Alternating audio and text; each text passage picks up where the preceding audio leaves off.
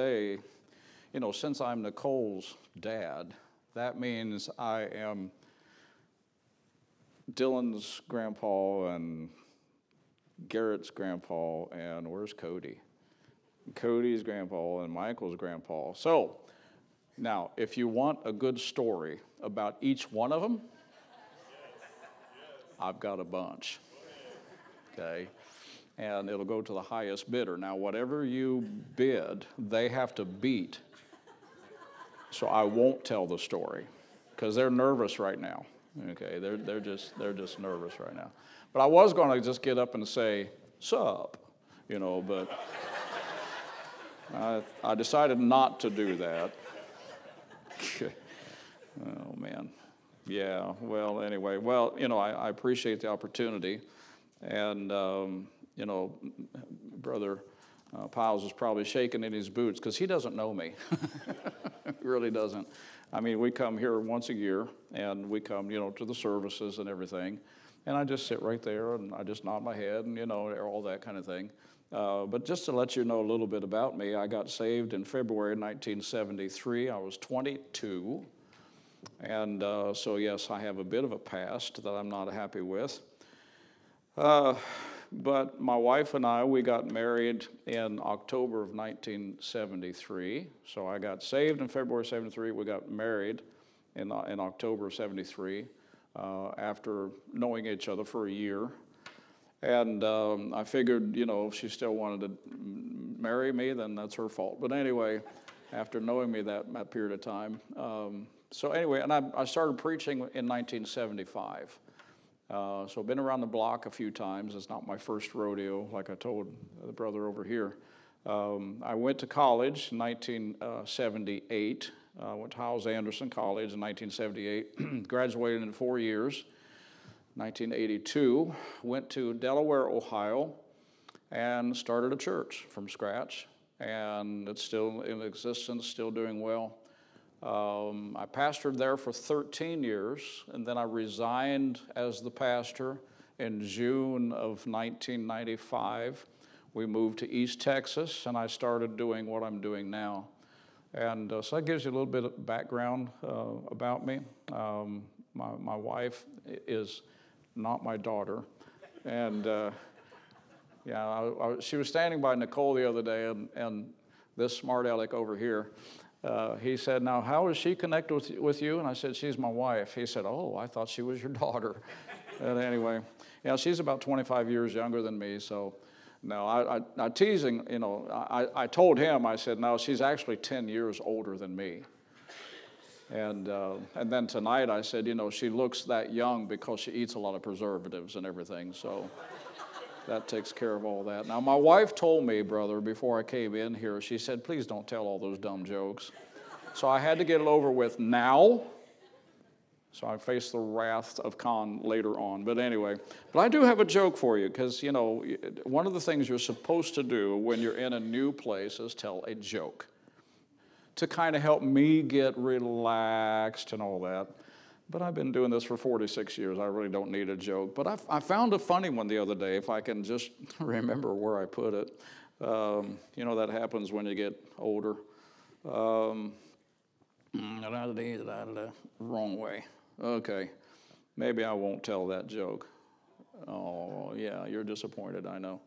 Um, yeah, it's not on there. Somebody erased it. Did you get into my iPad? Okay. You didn't erase my message, did you? But anyway, okay. Matthew chapter number 13 is where we're going to go. Matthew chapter number 13. I trust nobody has stuck their finger in this water. Uh, that way I can drink it if I need to. Uh, but Matthew chapter number uh, 13. And I'm just going to read two verses, and then I'm going to get into something um, a little different, a little different tonight. Um, something that something that all of us need to seriously consider with everything that's going on out there. Okay? And so I hope you pay close attention. And I'm going to keep looking over this way to see if you're nodding. Okay? Because if you are, I have permission to throw a songbook at you. But no, I won't do that. Uh, yeah, go ahead. I'm afraid I would miss, and it would go to your left, and I would be in big trouble then. and uh, or to your right, and oh my goodness. But anyway, um, but anyway, so I, I, will try not to put anybody to sleep. And thank you for allowing the boys to come in and hear their grandpa preach. Uh, Nicole, this is the first night for the Pee Wee Patch thing, and she's involved in that. Michael is working. And, uh, and then, you know, Cheyenne and, and Kendall are over there somewhere. And uh, they were going to be over there somewhere. And my wife was trying to find somewhere over there to go so she wouldn't have to hear me again. But that's not true. But the, the, uh, so I appreciate you letting the boys come in and, uh, and all that. It's a scary sight. But anyway, uh, Matthew number 13, and I'm going to read um, verse number 5. I'm going to read start, I'll start at verse number five, okay? Matthew 13, verse number five. Do you all stand up when you read? Okay, let's do that, okay? That's just, they did that in the Old Testament uh, out of respect for God's word. And um, you say, well, we've already stood up and down and up and down and up and down. Just think, just be thankful you're not Catholic okay? Because up and down and kneel, up and down and kneel, and up and down and kneel. And you go in any room you go into, you got to dip your finger in water and splash yourself. And I, you know, it's crazy. But anyway, we're going to read just a few verses, then I'll pray, and then we'll get into uh, the message tonight. Verse number five. Some fell upon stony places where they had not much earth, and forthwith they sprang up, or sprung up, because they had no deepness of earth. And when the sun was up, they were scorched. And because they had no root, they withered away. And um, then go down to verse number 21. Verse number 21. And it says, Yet, and this is, this is part of the explanation of those verses.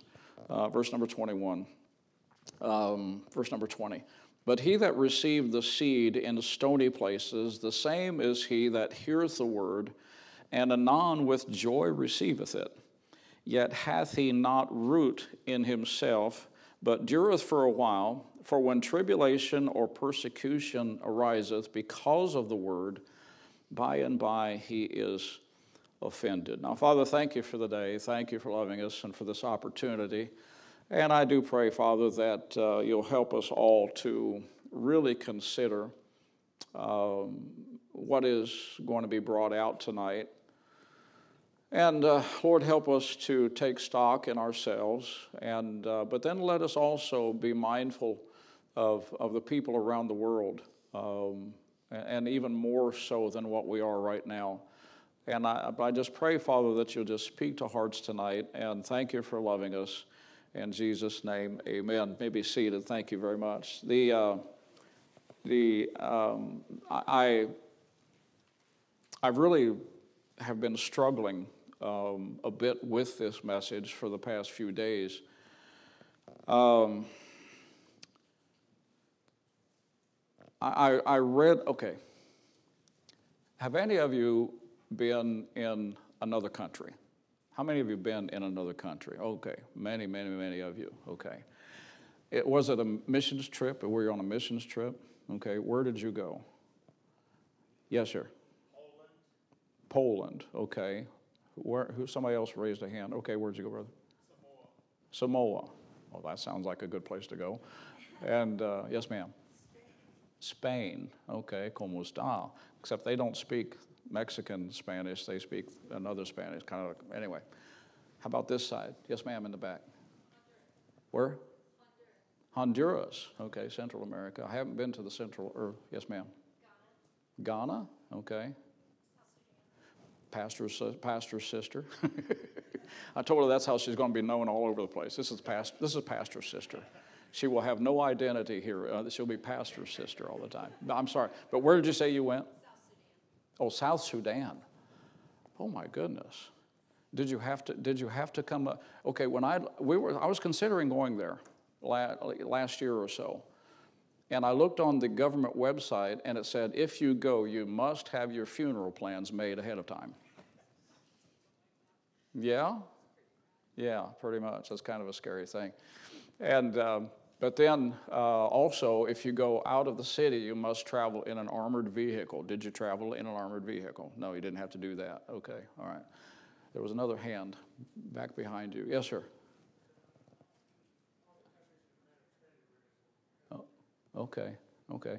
Well, back in 2019, my wife and I, I, I went two places. My wife and I went to England uh, for two weeks where I preached a revival.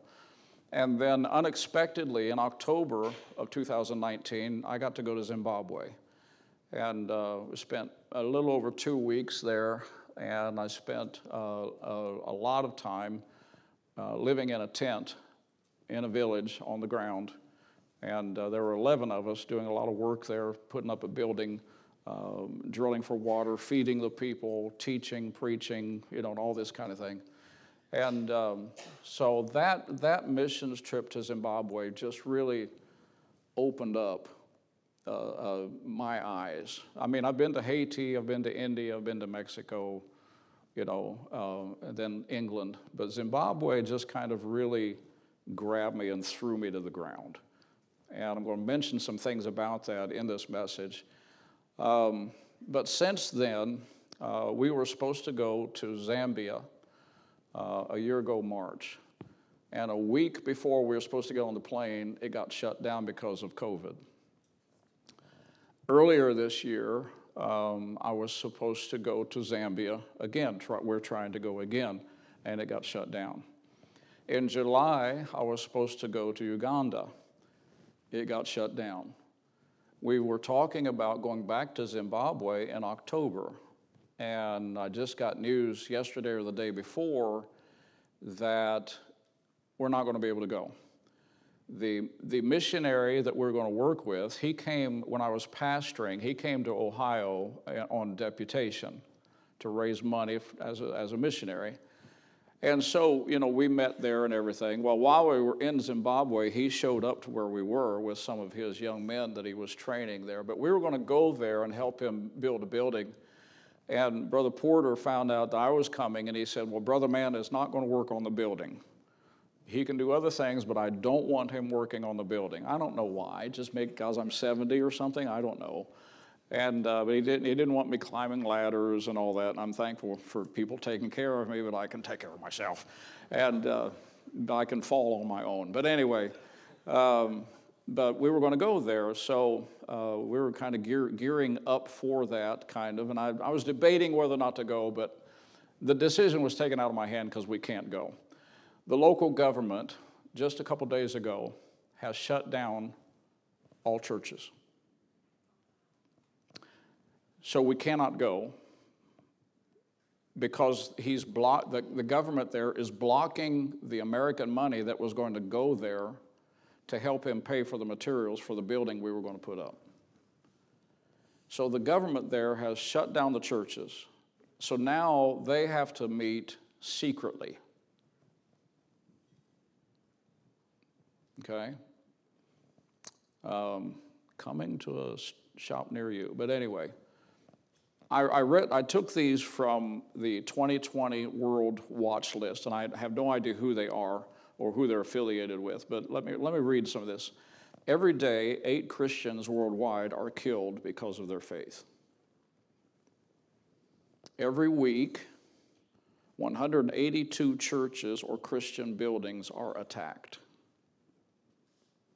Every month, 309 Christians are imprisoned unjustly. 260 million Christians worldwide are suffering high to severely high levels of persecution. And that number is up from 240 million from the previous year. Another 50 million can be added from 23 nations that fall just outside the top 50 countries that persecute Christians. By the way, that number includes people in Mexico being persecuted. The top 10 countries in the world that are the toughest for Christians to live in are North Korea, Afghanistan, and I certainly hope you've been praying for the Christians in Afghanistan, Somalia, Libya, Pakistan, a place that I didn't even know was a country, Eritrea, Sudan, not South Sudan, but Sudan. South Sudan would be included in that because they've recently have pulled away from Sudan, if I understand it correct, correctly. Excuse me. Yemen, Iran, and place I went to a few years ago, India. Of those, of those 10 nations that it's the toughest for Christians to live in, six of those nations do not have one single missionary. But what's interesting is, is that Christianity is flourishing in those countries to the point where they're being persecuted. It's a, it's a tough place for them to live. Now, there's, there's different reasons for that. Many of those nations, um, they have mostly Muslim.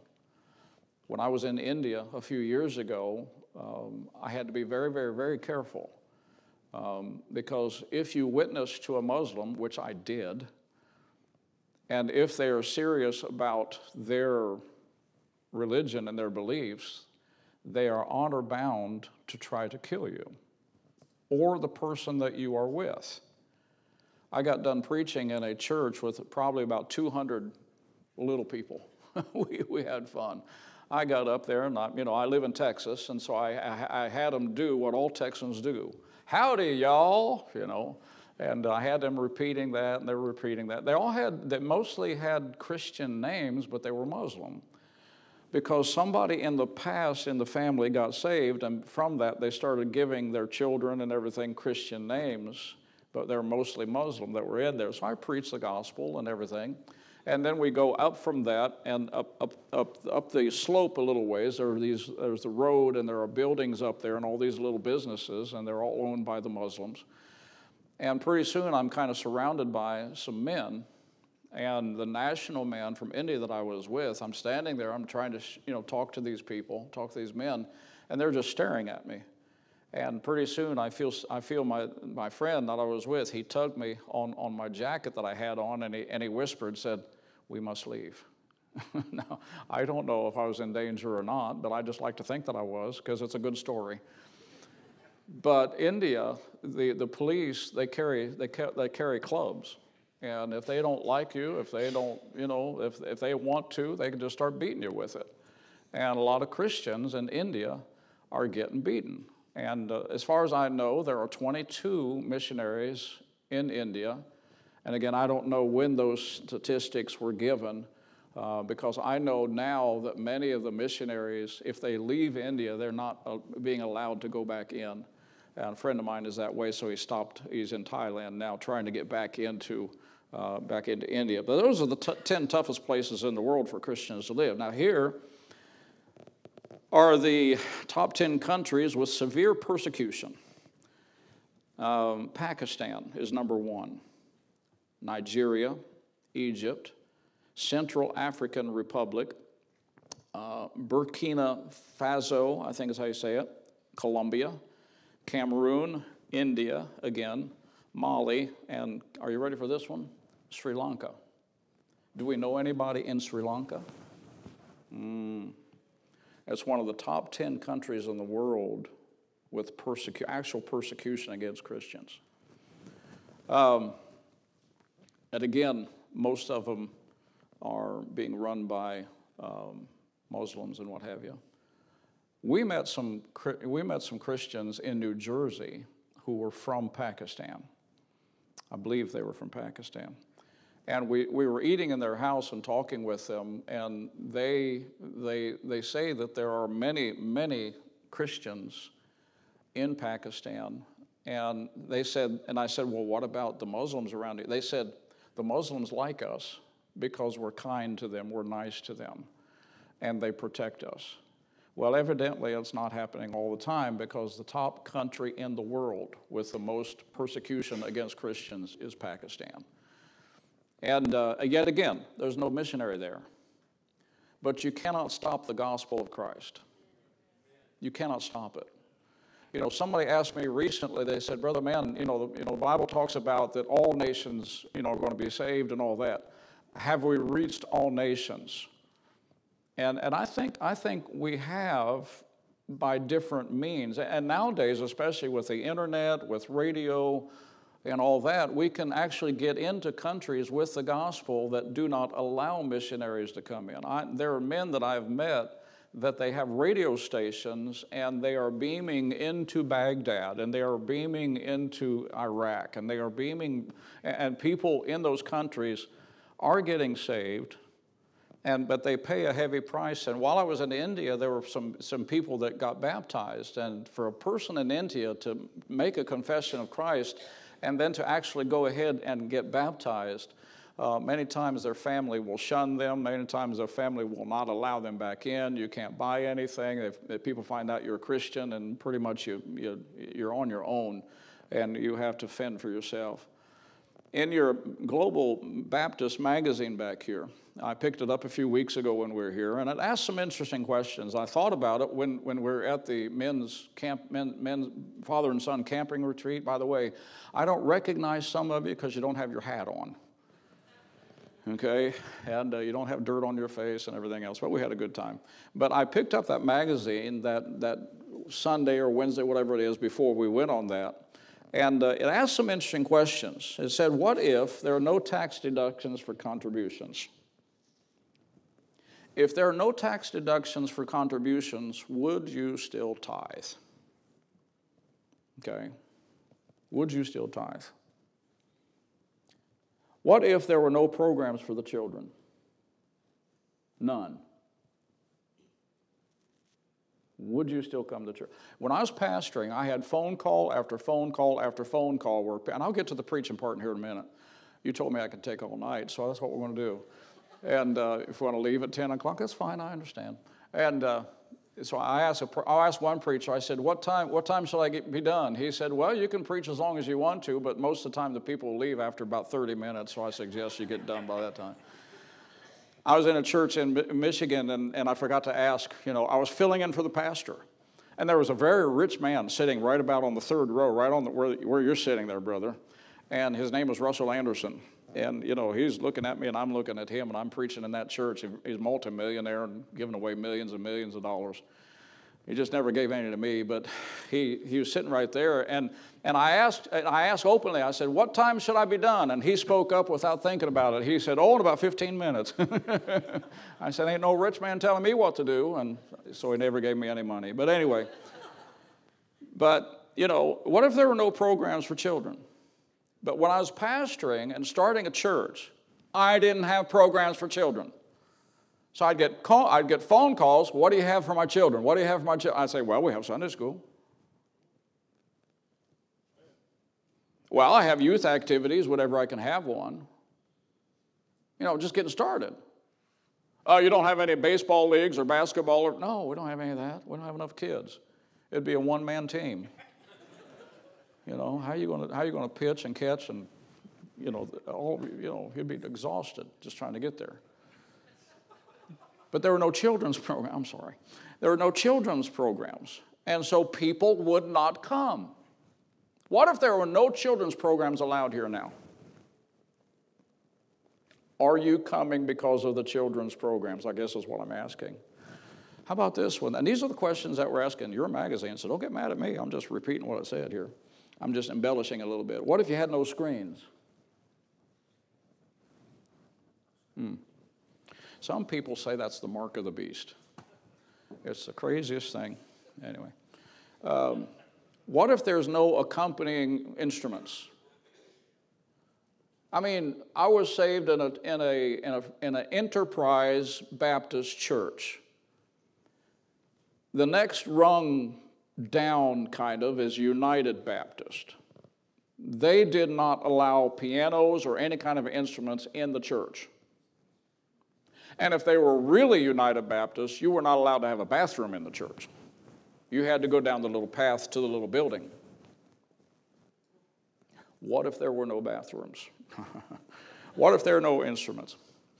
What if there's just preaching? Well, what a novel idea without graphics or media. What? Oh, oh, oh, oh, oh. This is, this is the sacred cow.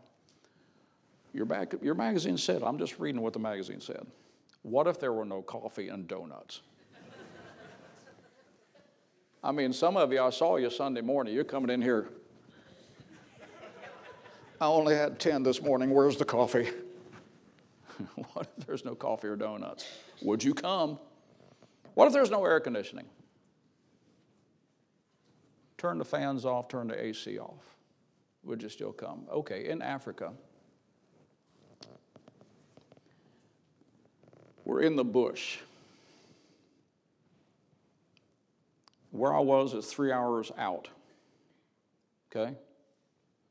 We're building their church building, which consisted of gum poles and a roof, metal, so they could get out of the sun because it's very hot. The floor is dirt. There are no walls. Ladies, you would have to sit behind the men on the ground. The men, if there are any, got the pews. I went to one place on that first Sunday night. I got a taste of what it's going to be like when we get to heaven. it's swelling up already. We got there, those people were expecting us to be there around four o'clock. And I was with two other men. We got there a couple days early before the rest of the team got there. So we're, we're going to a place called Stanmore out there to preach that, that Sunday night. We'd already preached in three different churches. There were three of us. We each took one of the churches, and I, we preached in those churches. We loaded up, went out to Stanmore about three hours. And they're waiting on us because one man that was there, he, he was the one responsible for building their building a couple years back from there, by 2017. The other man was responsible for uh, drilling water and, and they drilled and, and found water at Stanmore, at the place where we were going. So these two guys were like rock stars to these people, okay? They just couldn't wait to see these two men. They hadn't seen them in a couple of years, and they heard that they were coming. And I just got, I was just tagging along with them. When we got out of that, when we got out of that van, traveling for four hours in a van with no air conditioning in November, and it was super, super, super, super hot. We got there, there had to have been 500 people sitting under that building.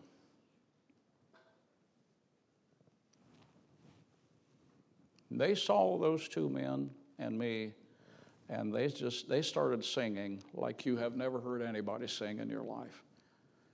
These are people who have nothing. And when I say nothing, I mean nothing except a cell phone. Where they get them and how, I have no idea, but they had cell phones. So we get there and, they, and we show up and, and they come, they started, the singing started and then they started gathering around us. I probably had around 100 kids around me because they didn't know who I was. And I started playing games with them and we all put our hand together. I put my hand out there and everybody put their hand on there, you know, and we're just cutting up, having fun. And, and it, it was just a taste of heaven, what it's going to be like when we get there. Because I believe when we get there, they're going to, they're going to be waiting for us. They're expecting us to come, hopefully. And we get there, and the singing will start, and they're going to rush towards us just like those people did, and it, was, it was magnificent. It was just, it was just unbelievable. The only thing I could do was, pull my eyes out because I saw the condition. Their church is dirt, floor, no walls, no electricity, because it's not that they can't pay the bill, it's that there's no electricity there. No bathroom.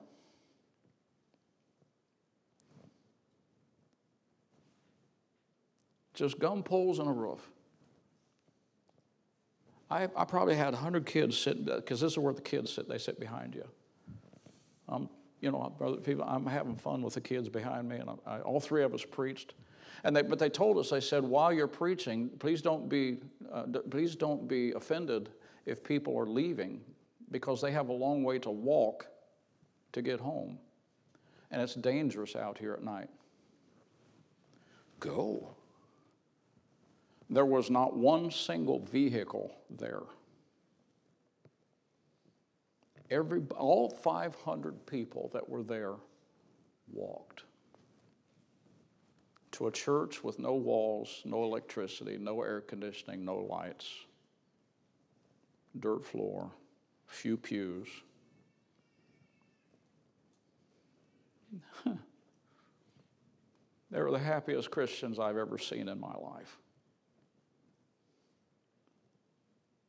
It was just pure praise of God in their life.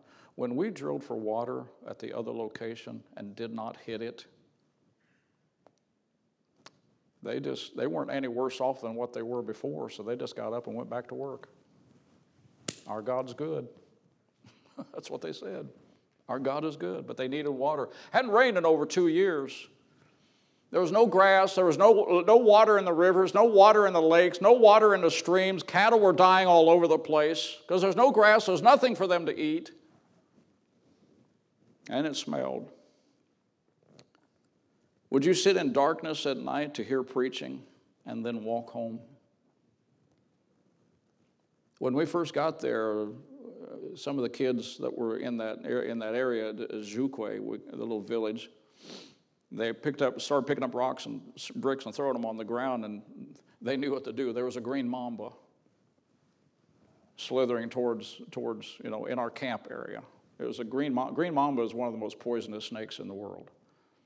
And that's where it was. And these people have to walk in the darkness after church. And they sit in church, and, and there are no lights because there's no electricity. Would you go? If that began happening in the United States, I don't know what's going to happen in the future. I have no idea. We know that we're getting close to the end. Amen.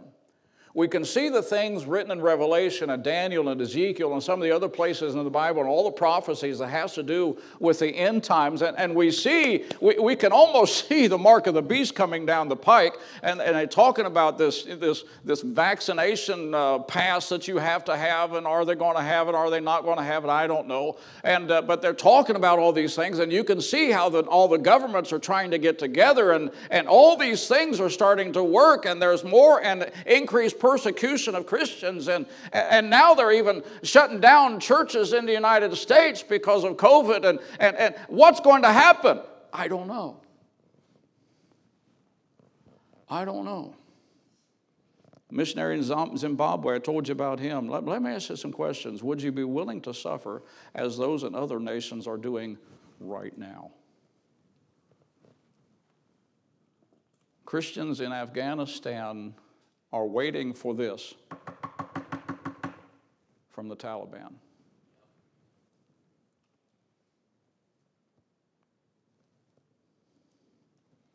Would you be willing to attend like you do now under those kinds of conditions?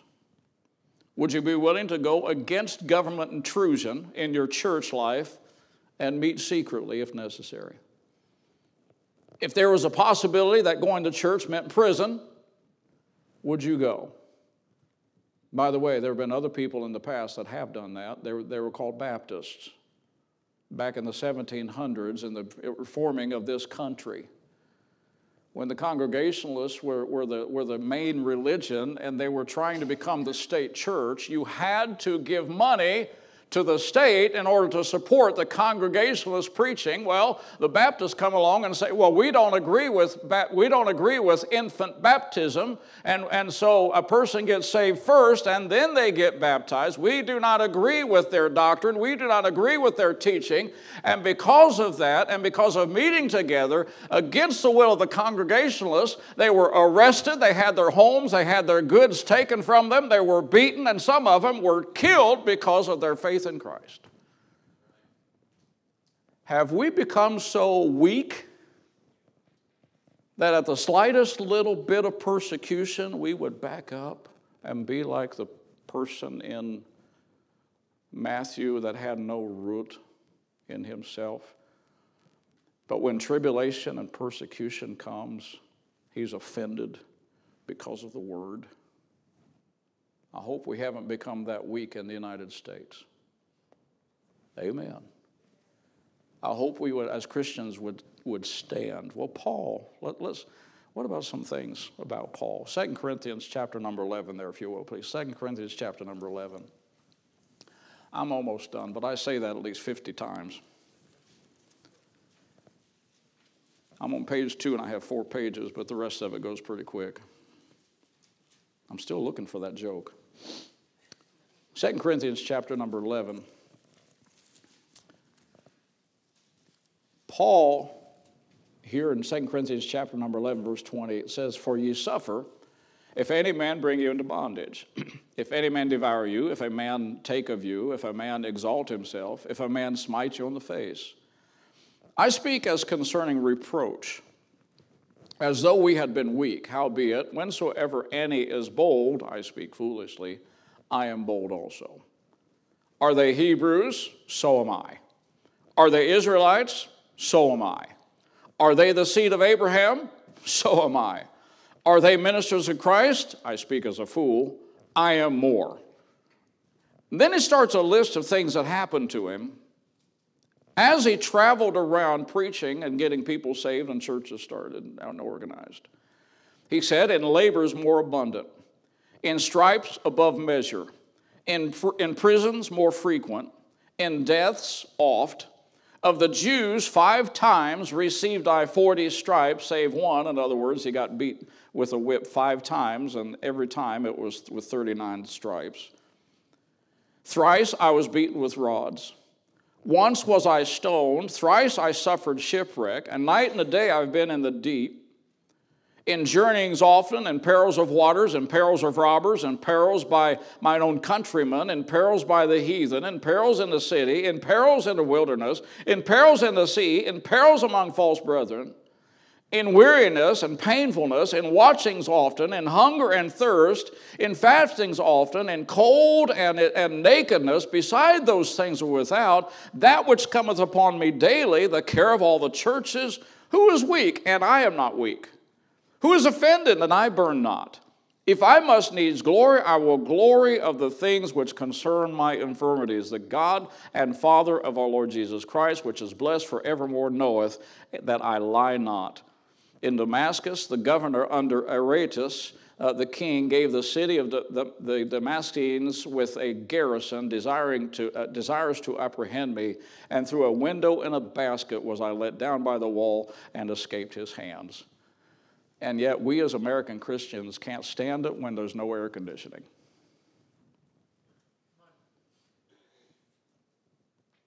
Well, I can't come because no children's program tonight. Brother Nate, it's awful quiet in here. Nate, right? Nat, I'm sorry. Okay, Nate. Yeah. Well, you two look so much alike, I couldn't tell you apart. Eh? Just kidding. I, yeah. I do remember your wife's name, Carrie. Carrie, Sherry, Gary. That's how we did it, right? Okay. I don't eh, forget you. I don't know who you are. I just saw your shoes you had here Sunday, and I said, "Ooh, he's styling and profiling and those things." But anyway, those were good. He's shaking his head, no. You know what I'm thinking. Never mind, never mind. I'll be good. But the Apostle Paul, goodness gracious, turn to Philippians. Here, here's his attitude, which is the attitude all of us ought to have. We ought to learn some things from the Apostle Paul. Philippians chapter number 4. And, oh, let's see, verse number 10. But I rejoice in the Lord greatly that now at the last your care of me hath flourished again, whereas you are also careful, but you lacked opportunity. Not that I speak in respect of want, for I have learned, in whatsoever state I am, therewith to be what? Content.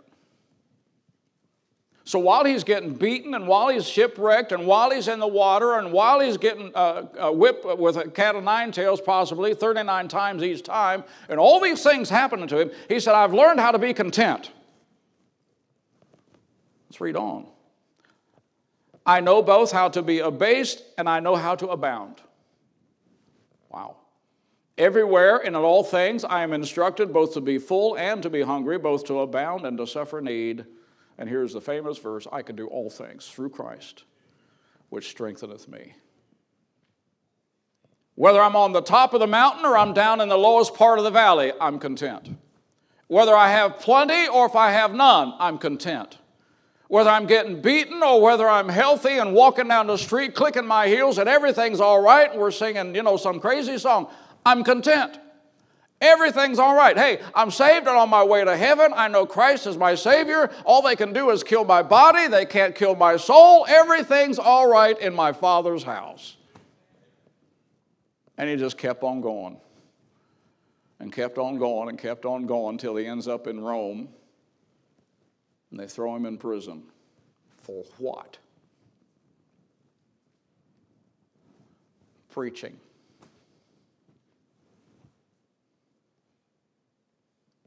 I would like to think, I've never been faced with this kind of situation, but I'd like to think, Michael, that if I was under threat of going to jail if I preach again, I would like to think I would get up and I would open my Bible and I would preach.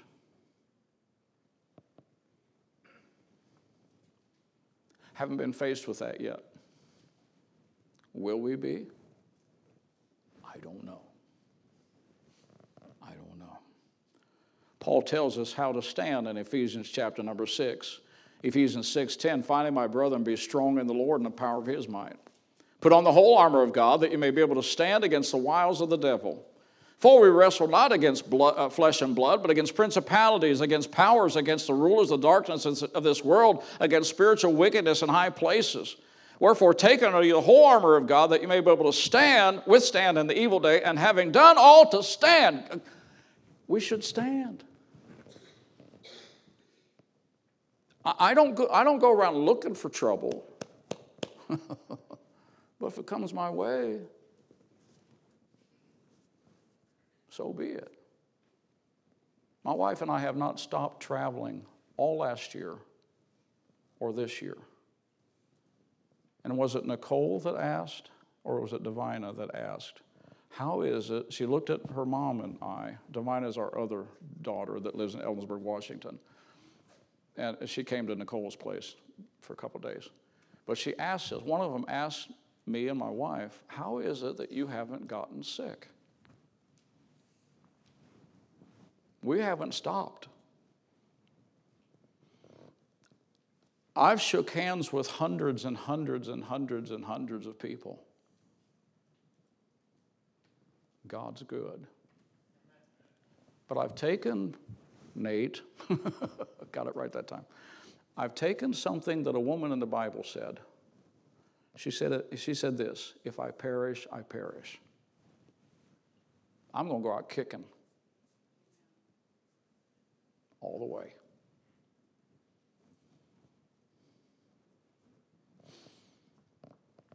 Having done all to stand. He goes on in 2 Timothy, and I am almost done. 2 Timothy chapter 3, verses 10 through 13, I'll just read it to you. But thou hast fully known my doctrine, manner of life, purpose, faith, long suffering, charity, and patience. Persecutions, afflictions, which came unto me at Antioch, at Iconium, at Lystra. What persecutions I endured, but out of them all the Lord delivered me. You know what, you know what I like about Paul? I love this about Paul. He's outside one of those cities, and, and the pe- bunch of people got, get around him, and they, they pick up the big rocks and stones, and they started stoning him. They just started throwing rocks on him and stoning him. They thought he was dead. He gets up, shakes himself off, and walks right back into the city. That's either bravery or just absolute stupidity. I think it was bravery on his part. I think it was, uh, you're not going to stop me. You can persecute me, you can do whatever you want to do to me, but the gospel of Christ is not going to stop. Hey, Christians in Pakistan, you can still keep going. You don't even need a missionary. Just keep preaching the gospel and getting people saved. Hey, Christians in Afghanistan, hey, we're praying for you and, and we wish the best for you and, and we wish God's protection on you. But if you die, hey, guess what? You just get to wake up in heaven. You get to get, go there before I do, probably. Jesus tells us our problem in Matthew, back in Matthew 13. And he said, Yet, yet hath he not root in himself, but dureth for a while. But when tribulation or persecution ariseth because of the word, by and by he is offended. I won't read what one man said, it's too long. But in 2 Timothy chapter number 3, go back there again. This is where we're ending up. 2 Timothy chapter number 3. 2 Timothy chapter number 3 has become a very important book to me. Uh, I've spent the last six or seven years writing a book, and I finally published it. I don't have any with me. Maybe the next time. Um, but it, it, comes from this section. But in, in 2 Timothy chapter 3, verse number 12, Paul said, Yea, and all that live godly in Christ Jesus shall suffer persecution. Hey, expect it. Maybe our persecution is just going to be somebody laughs at you for going to church on Wednesday night. That's persecution. Doesn't have to be, you know, I'm going to kill you or beat you. That's persecution. Mocking you because you, you're different. Mocking you because you live a different kind of life and, and, and making fun of you. Hey, that's persecution. And those that live godly shall suffer persecution. So if you're not suffering persecution, you might ask yourself, whether or not you're living godly or not. Are you even saved? Are you even saved? I remember, Nate, you'll, you'll, you'll, you'll like this, I think. Before I got saved, I was a drummer in a rock and roll band, like a lot of guys my age. The Catholic Church hired my band. This is in the 60s to play for their teenagers in the church. We knew that was wrong. And we made fun of the Christians because they hired a rock and roll band to come and play for their teenagers. Methodist Church did the same thing. We went home laughing at them That's wrong. They shouldn't have hired us. Rock and roll and Christianity don't mix. Let me say it again. Rock and roll and Christianity don't mix. Mm. Neither does contemporary Christian rock. I'm death on that stuff. Then I went to a concert to hear one of the big bands. The band that was the warm up band, I've, I've, done that before. I, the, the, uh, one, the band that came out with the song Gloria, we were the warm up band for them. Sorry I brought that back to your memory, but anyway, yeah. Now you're going to be singing that instead of Amazing Grace. I apologize. But we were the warm up band. So I went to the, hear this one band, and this other band comes out. They're introduced as a Christian rock band. And I'm a lost person. I said, That's not right. It's not right. Amen, brother, man. That's good. I've seen that before, but anyway. And all that live godly shall, shall, in Christ Jesus shall suffer persecution, but evil men and seducers shall wax worse and worse. I hate to tell you this deceiving and being deceived. You know why they believe any lie that comes down the pike? Is because they've turned from the truth to fables. When you turn from truth, which is the Word of God, to fables, you'll believe any story that comes down the pike, and they go around deceiving and being deceived. Now, this is the generation that was told of back then, and it's even worse now. But continue thou, he said, in the things which thou hast learned and hast been assured of, knowing of whom thou hast learned them. And that from a child thou, thou hast known the Holy Scriptures, which are able to make thee wise unto salvation through faith which is in Christ Jesus. All Scripture is given by inspiration of God, and is profitable for doctrine, for reproof, for correction, for instruction in righteousness, that the man of God may be perfect, thoroughly furnished unto all good works. My last paragraph says this. I pray that the kind of persecution I'm talking about does not come to America.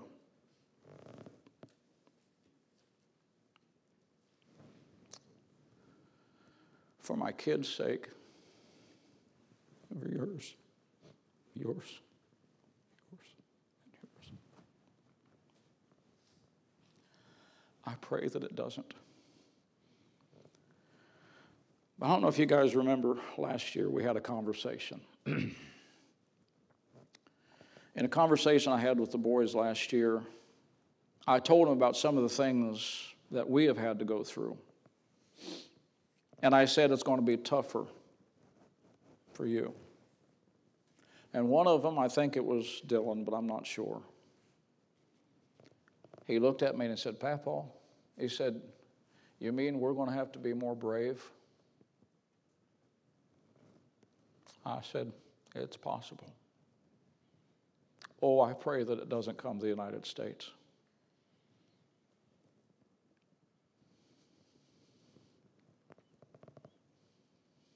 I pray it does not happen. But we know from Scripture what is coming down the, down the pike. And it just might be, have to be, boys, that we're going to have to be more brave. But I figure this since God so loved me and came to die on the cross for me, I should gladly be willing to pick up my cross and follow him. If he cared, enough for a guy like me, young people.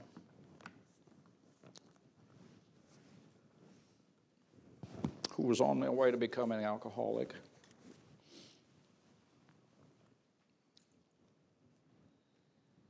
Who smoked marijuana a lot. You say, well, you did all that, you're okay. No. No. Along with that kind of lifestyle, kids, comes a lot of baggage. Comes a lot of memories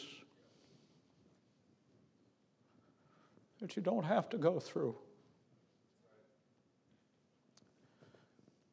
I'm so glad that He died for me. And if he could leave heaven and come and despising the shame and enduring the cross because he had us on his mind, for God so loved us, the world, that he gave his only begotten Son, that whosoever believeth in him should not perish, but have everlasting life. If he's willing to do that for me, I should be willing to go all the way for him. Father, thank you for the day. Thank you for loving us. And oh my, thank you for salvation. Still not what I'd like to be for you. There have been times I stunted my growth. There have been times I got a little cold, indifferent. There, got, there are times when I just go through the motions. But Father, I just pray if there's someone in this room that's not saved, I pray they'll make it right tonight. Father, if there's some here that maybe a little, maybe they don't have that root in themselves, they're not sure. Father, I pray that they'll, they'll see that the problem is they have no root in themselves because they're offended by the word. So I pray that we'll do what Paul told Timothy continue thou in the things which thou hast learned. Where did he learn them? He learned them from the Apostle Paul, from his parents, from the Word of God. May we have a closer relationship, a stronger relationship to the Bible. Because I believe wholeheartedly when we have a closer relationship with the Scriptures, we get a closer relationship with you. And I don't want to disappoint you. Father, we don't know what's coming down the line. We see the world as how the world is going. We see how governments are crumbling. We see how people are running the streets and burning and looting and killing. We see all the signs. It sure would be nice to hear the trumpet. Take us home. But there will be people left behind. Father, help us not to just be selfish, but help us to get out and witness to people and bring them to church, give them a tract, tell them how to go to heaven before it's too late. Because there cometh a day when no man can work. So I pray that we'll stand. We'll get on the whole armor of God every day and do like Paul did. He said, I die daily. So, Father, I pray for this invitation that you would be allowed to speak to hearts with your heads bowed and eyes closed. The invitation's open. If you need to come and pray about something, you're not saved, you come. If you need to come and ask God for some help in your life, or you got a problem in your life that only God can help you out with, then you come. Whatever the need is, the invitation is open right now.